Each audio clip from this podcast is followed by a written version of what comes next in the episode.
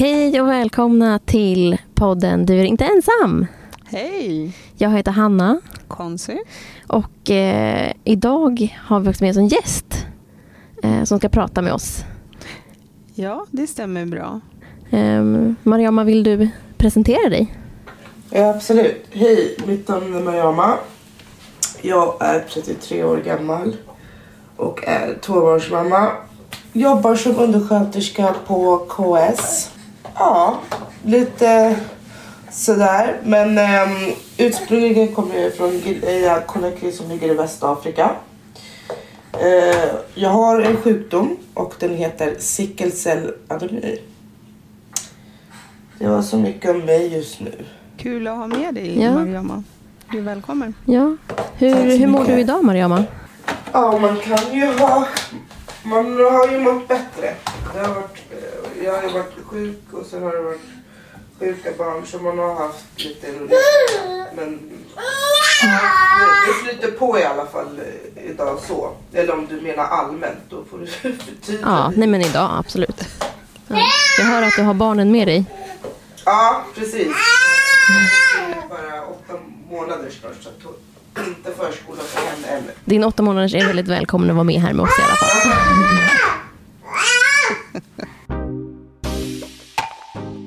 Konstigt, hur mår du?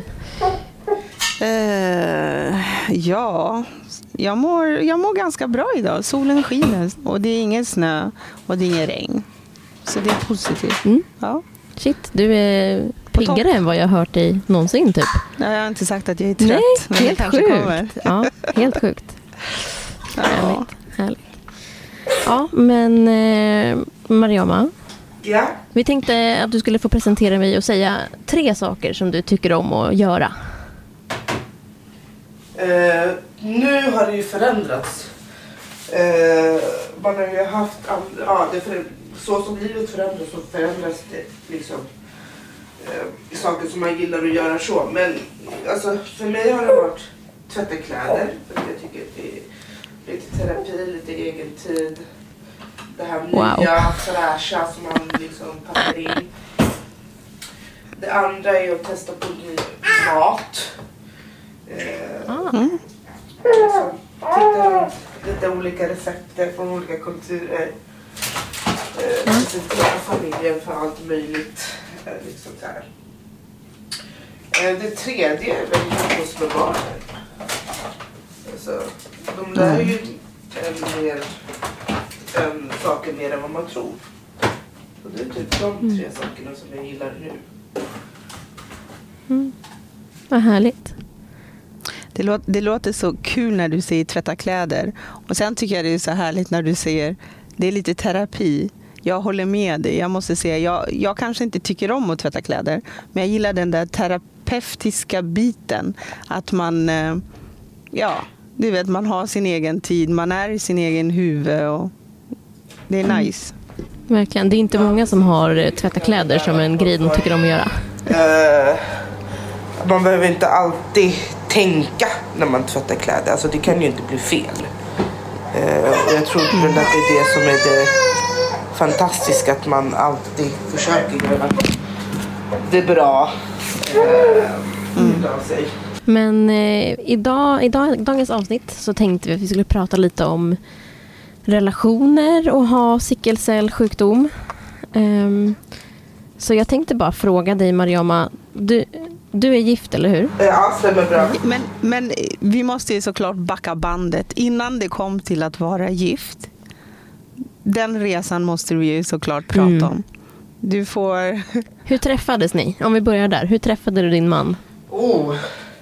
Eh, alltså vårt förhållande gick snabbt men eh, man har ju haft annat förhållande som eh, har varit mycket, mycket längre. Eh, och sådana saker som har varit mycket tuffare. För att, eh, när du har sickelcell så förväntar du ju att någon ska vara lite mamma. Eller, ja, jag kan inte säga så heller för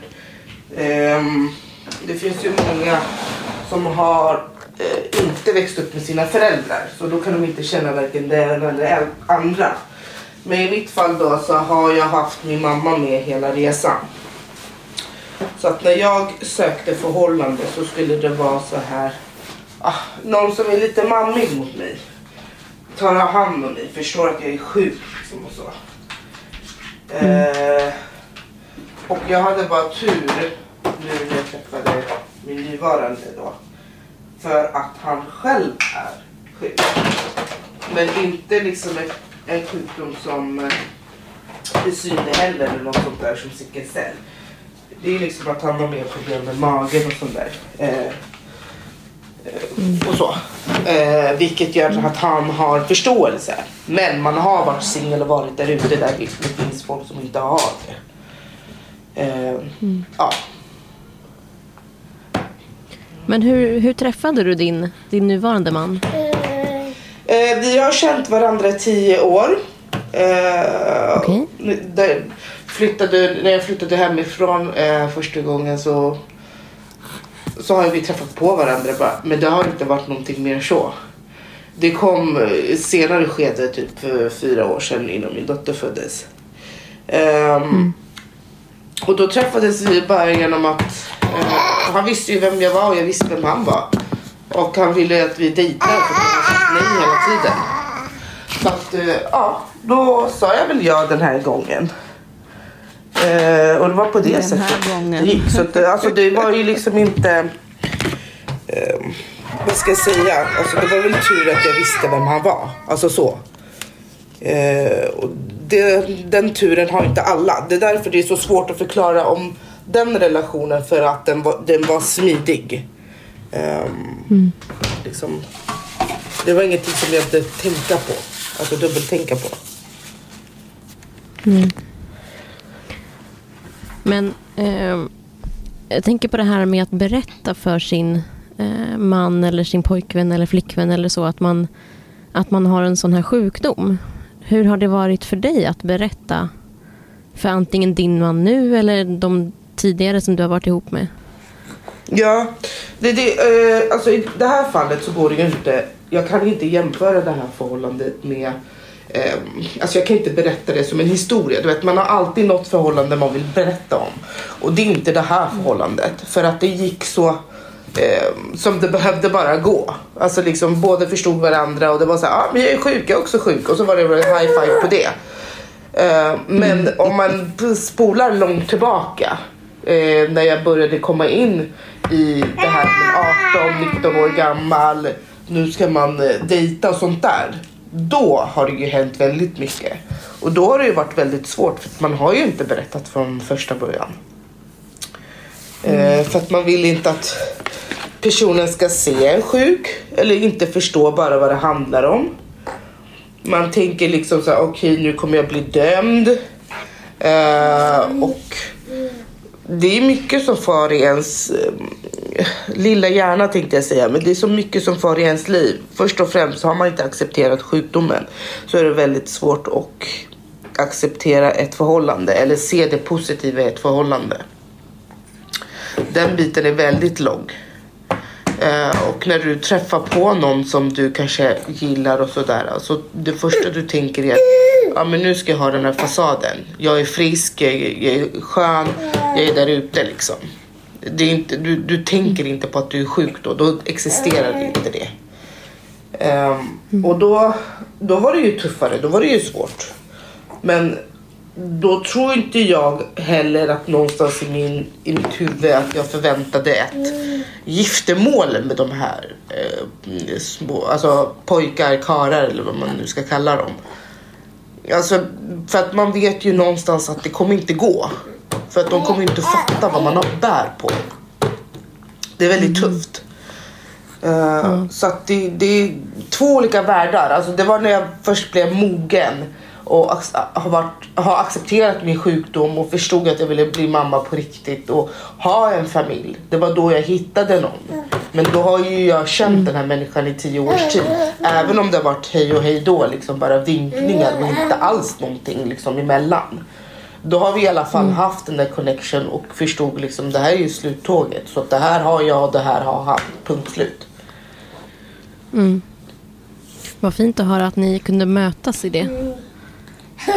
Ja, och det är, det, det, är det, det är därför det är så svårt att ta upp. Eh, man har ju haft vissa som har frågat hur ska de göra? Jo, alltså det är ju väldigt svårt. Jag är den sista gurun som du ska fråga. Men bara utav livserfarenheter som man har haft så ska man vara redo i sig själv. Det, det är den Men- bästa kärleken du kan få. Det är när du är redo i dig själv och vet att ah, men jag har den här sjukdomen, punkt slut. Ehm, Och då kommer det ingenting stå i din väg. Och den personen som kommer eh, kommer inte springa iväg. Oavsett om det tar fem personer som passerar. Men då vet du att de inte är till för dig. De kommer inte räcka. De kommer inte vara där när du har ont. De kommer inte förstå dig. Så det är bättre att du låter dem där passera tills att det är en person som säger men du jag är här. Alltså jag hänger på. Så det är lite mer så. en- Det är, lite, det är, det är väldigt ehm, jobbigt tror jag för eh, de yngre. För att många yngre vill ju bara in i ett förhållande direkt. För att man ska liksom ja, men ha en pojkvän och liksom sådana saker. Eh, och de pojkvänstiderna, de, de är nog bättre än när man ska komma in i det här att man ska leta efter man. För pojkvänstiderna, då är det liksom du alltså, sover inte med han. Du, alltså, ni syns ju inte på samma sätt. Och du går ju alltid hem. Så du tar ju med din sjukdom hem. Han bo, du bor ju liksom med familjen eller hur det nu är. Eh, Ja, så att... Eh, Jag, tänk, jag tänkte bara på en, eh, en, en snabb fråga. Du, du nämnde ju tidigare att ehm, man måste erkänna för sig själv eller liksom veta, ta till sig sin sjukdom. mm. När, när var det du liksom började tänka nej men om jag inte accepterar min sjukdom så blir ingenting bra och så? det, det var också sent. Alltså för att i, idag är jag 33. Jag fick min första unge när jag var 29. Så det var runt, alltså bara 27 där. Det var när jag var riktigt typ heartbroken av allt i samhället. Jag kände mig såhär, ingenting fungerar. Eh, och när jag tog mig från det där och eh, gick igenom att träffa ja, men så här, andra sickecell som kanske var lite äldre än mig och eh, kunde hitta relation med dem och kunde få bolla med någon. Jag tror att det är det som är väldigt viktigt för att många svävar runt själv. Eh, men när du hittar någon du kan bolla med och verkligen säga shit, de här bilderna har jag inte tänkt på. De här har jag liksom, det här är ju stadium i mitt liv som inte ens jag har fokuserat mig på. Eh, det är då man vaknar upp, får en liksom så här wake up call. Eh, och det gör ju liksom att du, du ser mer helheten. Och det var ju runt då. Alltså när jag var typ ja, men 27. Eh, jobbade på liksom så bilföretag. Eh, och sen, ja, bing bada boom, då gick det snabbt liksom. När jag accepterade, eh, eftersom jag var också väldigt tuff i det här med datingvärlden. Jag skulle ha en specifik person. Mm. Det var ju inte vem som helst. Eh, jag var liksom, jag kände mig as good looking liksom. Lång, ståtlig och det, det bara sprack om mig liksom sådär. Så att eh, då, då kan det också gå fel. När man liksom förväntar sig bara en viss människa. För de där vissa människorna har inte, eh, de har hjärtat på plats men de har inte förståelsen på plats. Eh, så det var när jag också släppte den eh, tanken att jag skulle bara ha en viss typ. Eh, då var det också, då rullade det fram för mig. Eh, men det var runt 20, 20, 27 där, 26, 27. Det var då jag började känna så här, nej nu, nu har, det här, har jag haft det här och jag kommer ha det här hela livet. Eh, så istället för att låta det kväva mig så får det bara vara en del av mig. Eh, och när jag väl bara accepterade det så gick jag vidare med livet och då gick allting snabbt. Fortare än vad jag trodde. Det låter ju jättevettigt att liksom att resten av livet blir lättare när man accepterar sin situation och sin sjukdom eller vad det nu kan vara. Att, man, eh, att det blir så mycket lättare att kanske hitta någon att leva med eller vad det nu kan vara. Eh, det låter ju sjukt eh, vettigt precis. det du säger, verkligen. Ja, precis ja. Um, alltså, det är så svårt. Alltså grejen är, det är jättesvårt att berätta. Inte berättelsen, jag skulle ju kunna berätta jättemycket om vad man har gått igenom. För att jag känner så här, jag har en sån ryggsäck som bara väger. Men om man ska liksom råda andra tjejer där ute som är sjuka i vilken sjukdom som helst. Försök att inte bli utnyttjade. För att de utnyttjar sig själva genom att låta någon... Oj, jag ska bara acceptera det här. Bara för att det är en kille. Jag ska acceptera det bara för att det är en man som står bredvid mig. Så de tänker ju inte så här på he hela bilden. De accepterar vad som helst. Um, och då är det inte personen i sig som utnyttjar dig. Det är du själv som utnyttjar dig alltså, i den här rollen. Genom att du tror att allting passar dig. Uh, bara för att. Uh, oj, han gav mig rosor. Ja, men det är jättebra. Nu, nu, nu är mina smärtor liksom nedlagda eller liksom sådana saker. Nej. Man, när man har hittat sig själv så kommer man ju hitta eh, den personen som passar in i hela bilden. Och det här är ju inte bara för sjuka människor heller. Det här är ju för friska människor också. Det är det folk glömmer. Eh, friska människor också har en tendens och inte accepterar sig själv så att de tar var som helst där ute bara för att det ska vara liksom så här, oj jag har en relation. Oj den här personen betyder väldigt mycket för mig nu eller nu liksom så här. Men eh, man ska, när man verkligen mår bra i sig själv, psykiskt, fysiskt, you name it. Eh, då kommer man kunna tänka klart. Och det har allt med relation, med jobb, med livet, med barnen, med hemmet. Kan man eh, ta sig själv som nummer ett till allting i livet. Då, och förstå att allt annat är nummer två. Liksom. Då kommer man må hur bra som helst. Mm. Det är skitbra. Så himla bra råd till alla unga där ute. Även om de är sjuka eller inte. Liksom.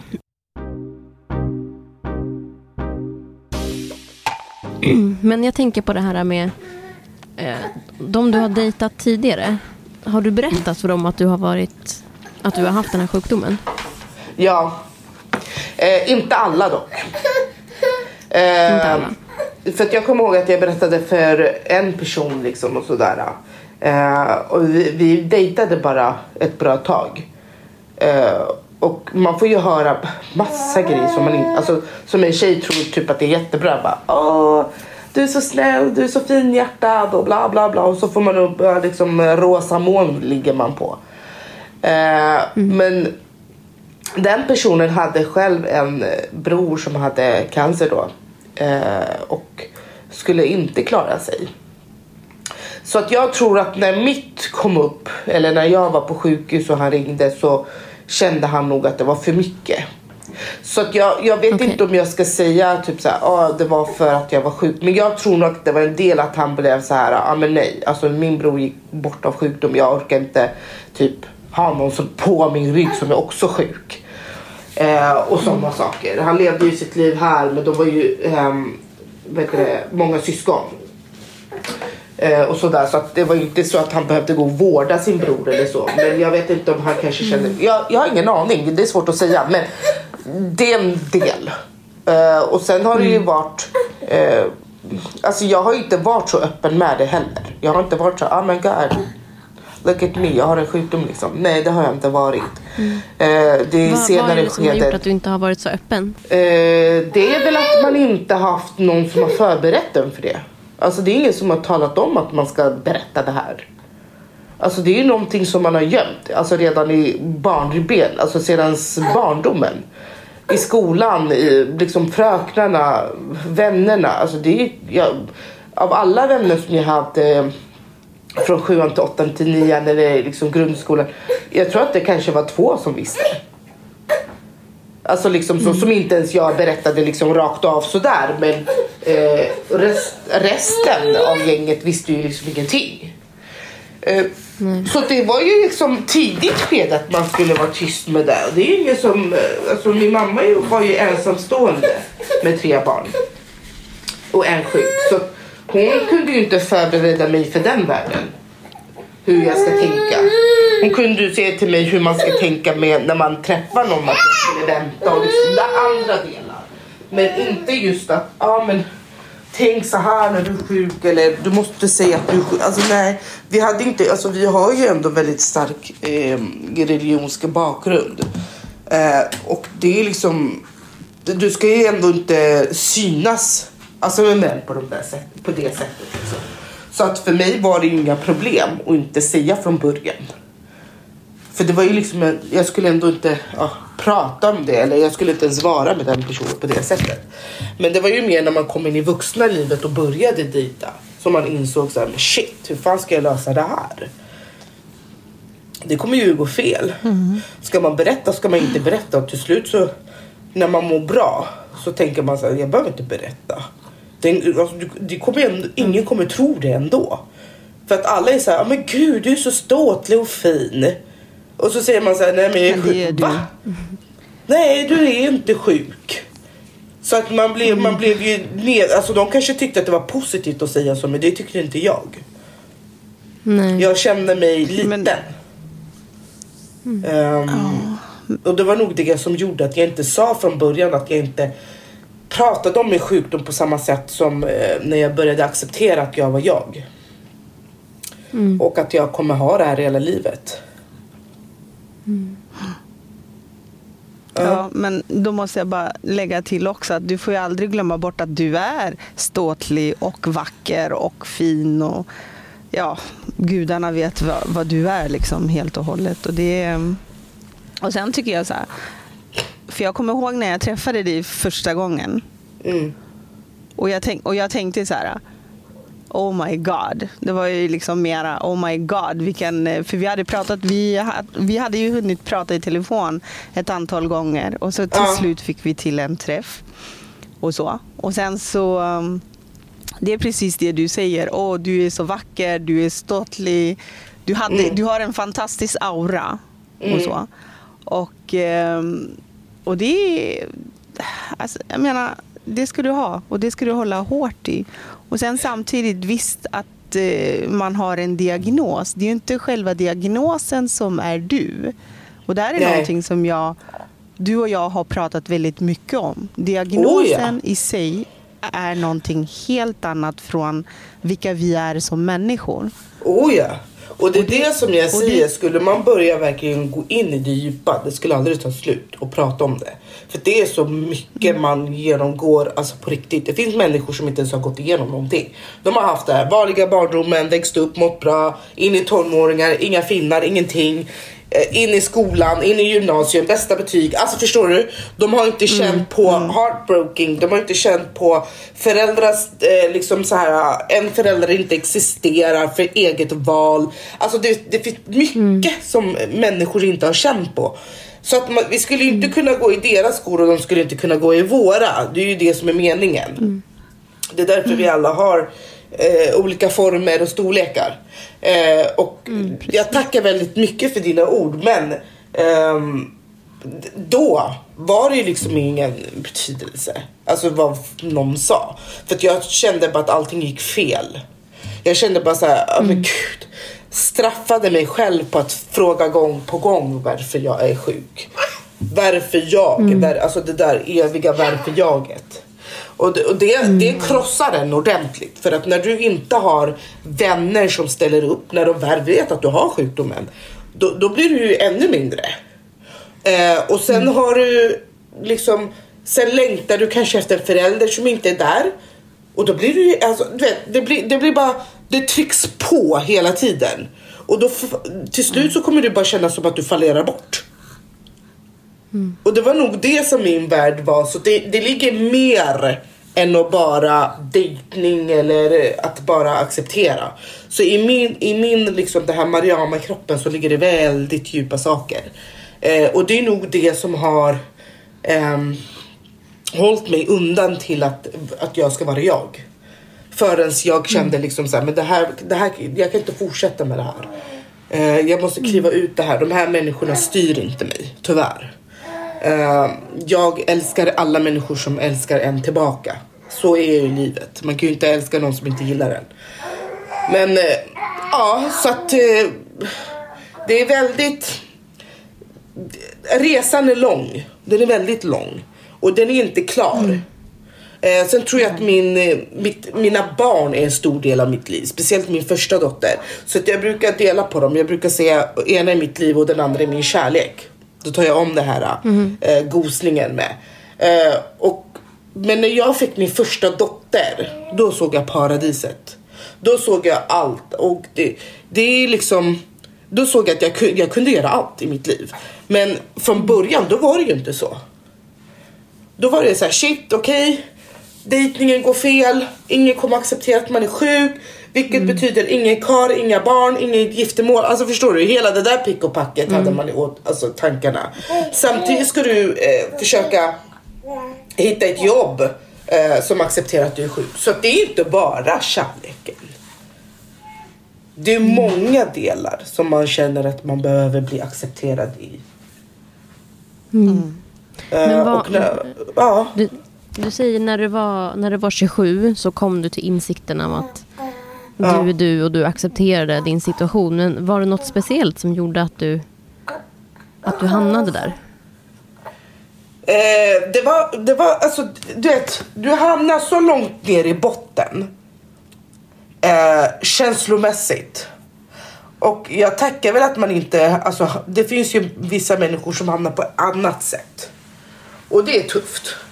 Men när jag hamnade så långt ner till att eh, jag kände så här, men shit det här är ju väldigt mörkt. Här vill jag inte vara.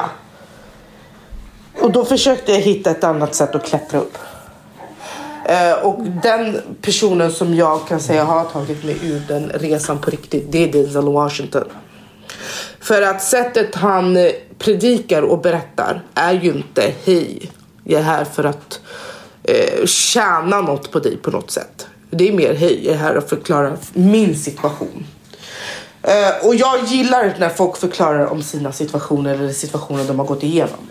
För det är så här livs eh, uh, wake up eller livsuppvakning för mig. Så här, hej, det här ska du tänka på. Det här är någonting du inte har tänkt på. Du gick igenom exakt samma sak. Hur, hur gör vi här? Hur förändrar vi? Så det var nog det. Det var när jag började lyssna väldigt mycket och började bli eh, djupare i mina egna känslor och började förstå att jag gör inget fel. Det är ju fel på andra människor. Som inte till exempel kan acceptera att en person är sjuk. Varför kan du inte det? Vad stör det dig? Och jag, jag, alltså, samma sätt som du blöder blöder jag. Och det, det är på samma sätt till hudfärgen också. Tanken på att jag är mörkhyad. Så det är exakt samma sak att vara sjuk och mörkhyad. Är det är ingen skillnad. Jag har inte upplevt någon skillnad. Jag blir petad på samma sak ändå. Och det är ju tragiskt. Men det enda som, som eh, jag kan dölja, det är ju, jag kan ju bara dölja min sjukdom. Pratar jag inte om det så vet du ingenting om det. Men jag kan inte dölja liksom mitt yttre. Så det är det som är skillnaden bara. Eh, men det var då jag började få upp min wake up call och tänkte så här. Det är, ingen, det är ingen som kommer väcka mig från det här som jag fortfarande lever och, ehm, och vaknar varje morgon. Så är det, väl, det är väl dags att ändra någonting. Så att när jag började ändra sommartid, hur glad som helst. eh, då fick jag det här samtalet från min nya varande då. Hej, vill du gå på en dejt? Och det var så där det gick in på det. Så att hade jag inte accepterat ja så hade jag inte suttit här idag. Nej. Det är ju det. Så det var nog mer att jag blev så här, ah, okej, jag får väl gå på en dejt med honom då. Det var ju liksom, jag var ju färdig. Jag hade redan gått igenom alla de här äh, mina känslor och allt möjligt som jag har äh, haft runt omkring mig. Så att han träffade mig egentligen inte på bästa äh, liksom tiden så. För att jag, var, jag, jag hade foten mellan fötterna på bä- bägge sidorna. Så jag var inte helt klar. Men det gick fortare Och så än gick du på en- en jävligt bra dejt och så blev det eh, bara. Vad sa du? Nej, men och så, och du var på ett bra ställe, eller rätt ställe och så gick du på en jävligt bra dejt och sen så blev det, blev det jävligt bra. Ja, alltså bra bra. Alltså, man var ju fortfarande lite off här och off där. För att man trodde ju någonstans i sitt huvud att det här skulle inte heller fungera. Eh, Det var ju tack Nej. vare av hans manlighet, hans stolthet eh, som han hade. Och kunna bygga den här tillsammans med mig. För att hade han varit en person som hade varit så här, äh, då hade det ju inte fungerat. För jag svävade fortfarande. Men han var stark i sig själv och visste vad han ville. Eh, Och han har väl också haft eh, liksom, genomgångar med sitt liv. Som har byggt upp han till den här starka personen som han är idag. Eh, och det var ju det som gjorde att jag slutade sväva till slut och landade. Och tänkte så här, nej men det här, jag måste, se- vad är det här? Vem är den här människan? Som jag har ignorerat. Vem är han? Varför är han så stark liksom? Det här gillar jag. Så att det var ju nog så. Så att det, det, det handlar om också vem man eh, träffar. Ja. Vem som Absolut. fångar en. ja. Någon som kan förstå och acceptera den. Precis, precis den ja. För det finns folk som man har hört som har varit i förhållande väldigt länge men de känner ingen så här, de känner ingen stöd, ingenting. De känner inte att de får rätt, eh, liksom det här pra- praktiken är över liksom med det här riktiga livet vi har i. De känner inte att de får rätt stöd. Och då har jag sagt, det är bara att lämna. Ibland kan folk vara så här, ja men va? Jo men det är bara att lämna, vad ska du hålla på där för? Du har ju hållit på samma sak i flera år. Du kommer ju ingen vart. Så det är bara att lämna. För att man ska vara lycklig i sig själv. Och det är därför jag menar med oavsett om du är frisk eller sjuk. Du ska, du, det här är inte bara en gång. Det är ingen som kommer flyga tillbaka hit. Det är i alla fall inte någon som har gjort det. Så varför ska man inte leva livet? Varför ska du le- leva eh, så vet, eh, liksom besviken i dig själv eller må dåligt eller tänka så här, har jag gjort ett rätt val? Du ska ju ha kul i det du gör. Så att Verkligen. det, det, det, ja, man, får, man får börja med sig själv. Det, fin, det, finns ingen, ehm, det finns inget facit i det här. Det enda som jag Nej, säger nej, är att du börjar med dig själv. Då kommer du hitta svaret. Det Du kommer känna dig tryggare i dina kläder, i dig själv, i din själ. Och när du går där ute, folk kommer märka, oj men gud, den här personen är helt rakryggad. Ja. För att du är trygg i dig själv. Det är så det är när du går på en jobbintervju. För att när man är sjuk också, det är jättetufft att få jobb. Riktigt tufft. Och det är det som inte folk heller diskuterar om. Och de tror att man är sjuk och inte vill jobba. Nej, det är inte det. Problemet är att jag kan, kan inte jobba så som du jobbar. Nej, det blir... Så det är det som är skillnaden. Men att viljan är där, det är det absolut. Men ge personen en chans så kommer den verkligen visa av sig. Så att det är mycket sånt där. Det är, det är det man behöver i livet också. Acceptera dig själv.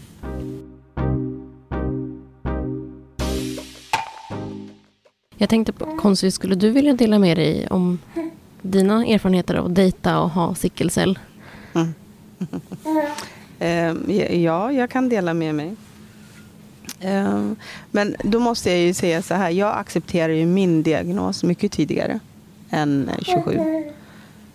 Ehm, För att ehm, det som Mariama nämnde tidigare också, det är det här att är man liksom säker i sig själv, då är det mycket lättare att acceptera allt annat runt omkring en. Och när det kommer till dating, eh, arbetslivet, eh, vänner och så. Så att, eh, att eh, ja, jag dejtade ju en hel del, gjorde jag. Men det har ju liksom aldrig varit så här, eh, seriöst att nej men nu ska jag, det här ska leda till barn eller det här ska leda till familj. Det var när jag var, säg från 25 år kanske. Då började jag tänka, ja men jag vill ha barn. Jag ville ha barn tidigt, men det vart inte så.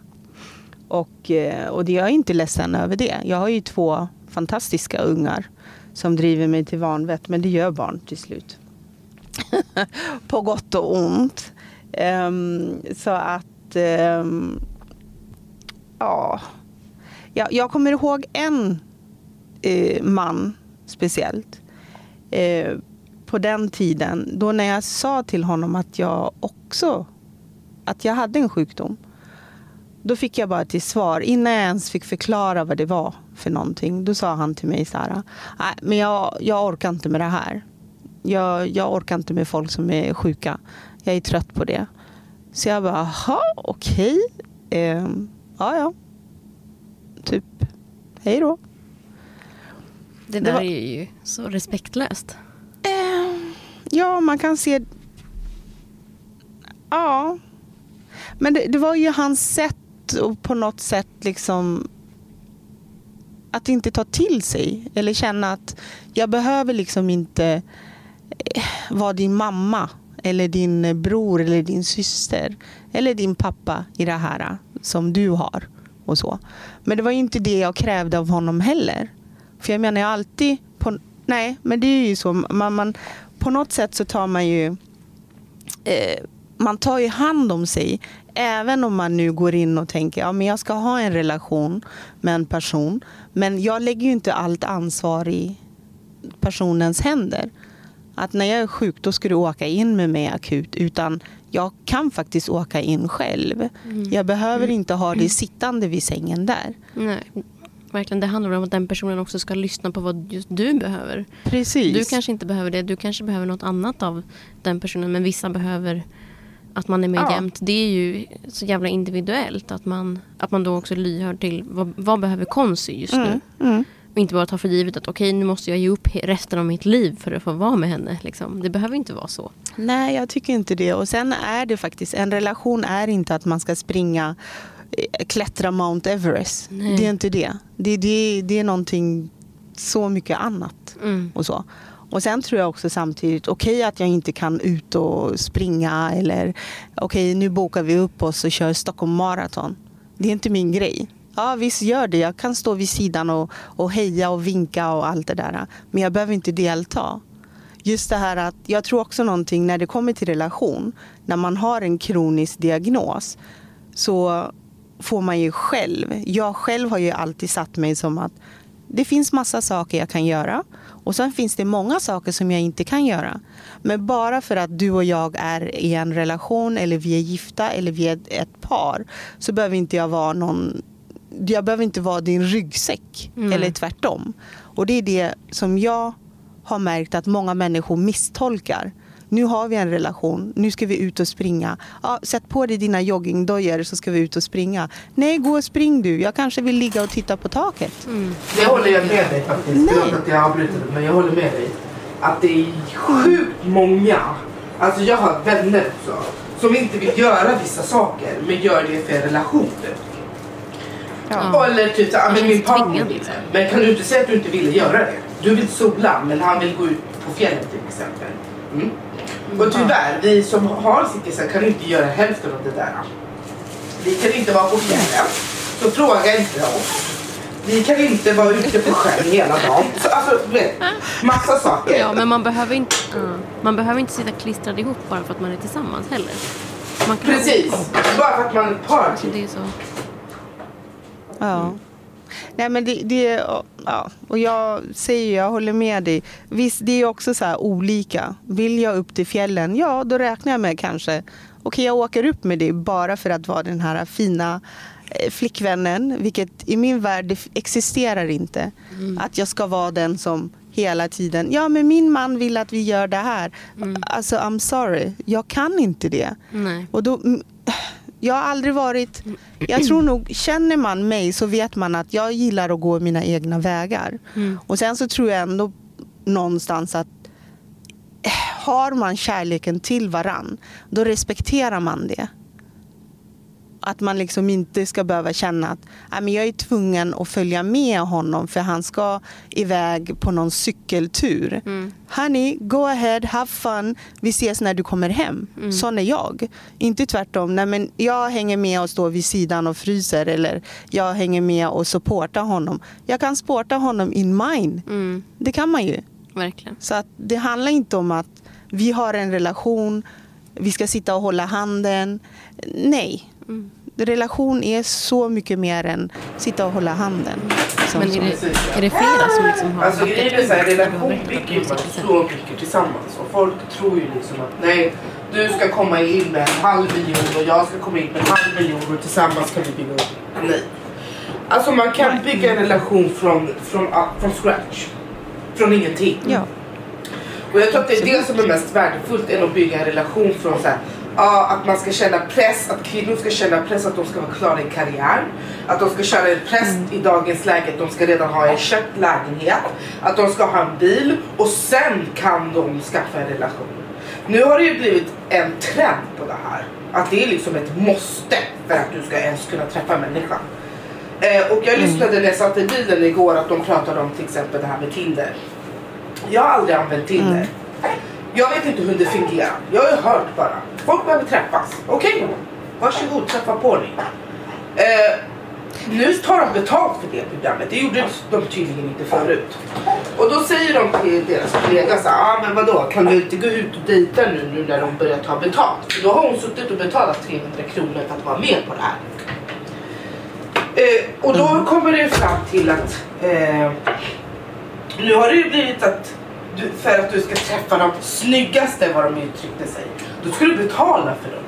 Så nu har det blivit som att de blivit uppdelade i små blockar på Tinder. Vem som är snyggast, vem som inte är den nivån, vem som inte är den nivån. Och för att du ska kunna matcha till exempel någon med bra bakgrundsekonomi och det, det, det så ska du betala för att kunna liksom, se om du matchar till dem. Så att den här världen vi lever i är väldigt farlig. Så jag tror inte det är bara svårt för eh, sjuka personer att dejta längre. Det är svårt för alla. Verkligen. Verkligen alla. Men- Skillnaden är bara att vi måste ju dubbeltänka oss vem vi träffar. Vi vill ju ha någon som accepterar och folk kommer ta det fel. De kommer bara, ja men vadå?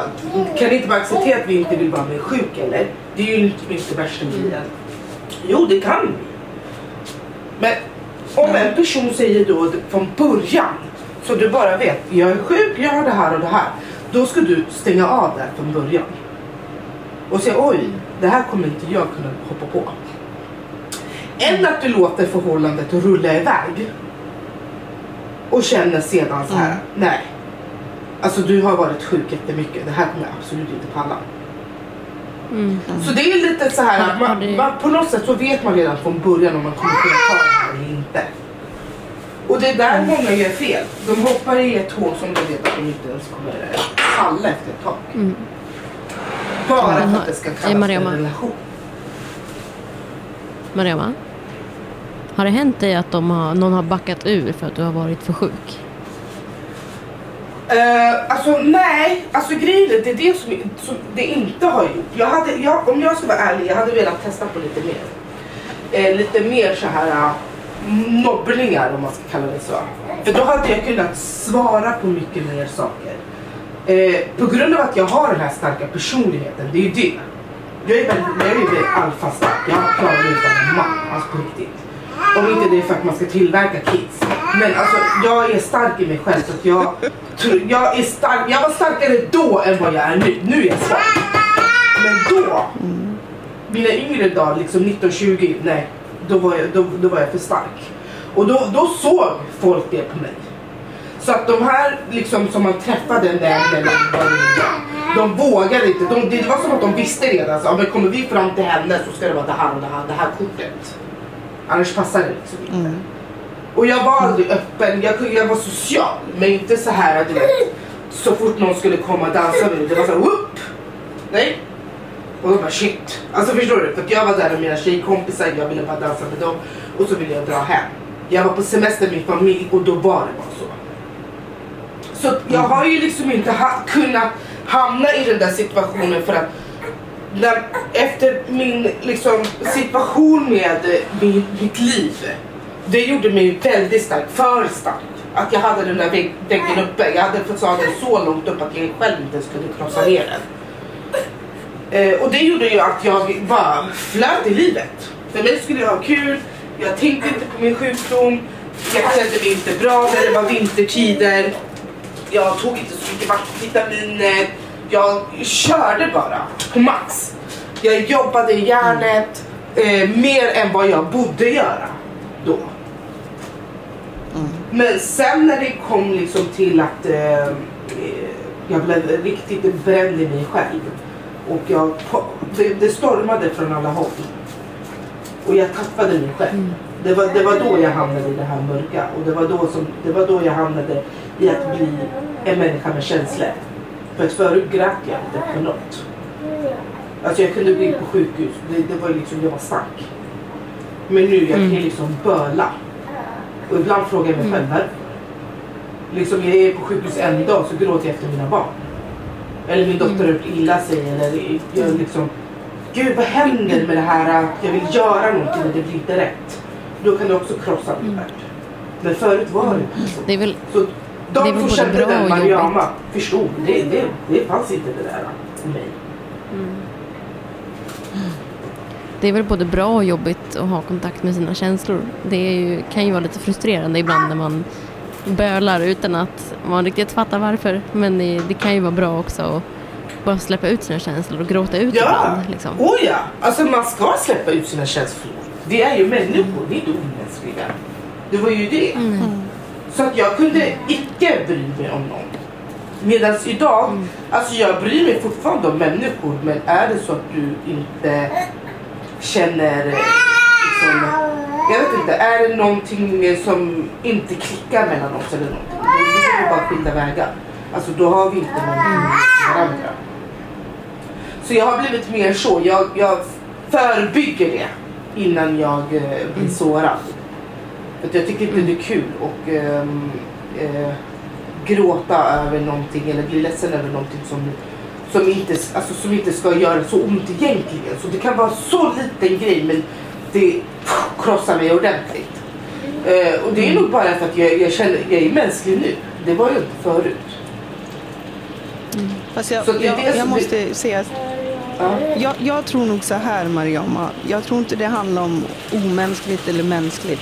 Jag tror bara att kanske förut, det här är bara mina egna funderingar eller liksom tankar kring det. Jag tror det handlar mycket mera att kanske på den tiden så påverkade sjukdomen dig så pass mycket att du, eh, du, du var inte liksom, acceptansen fanns inte där.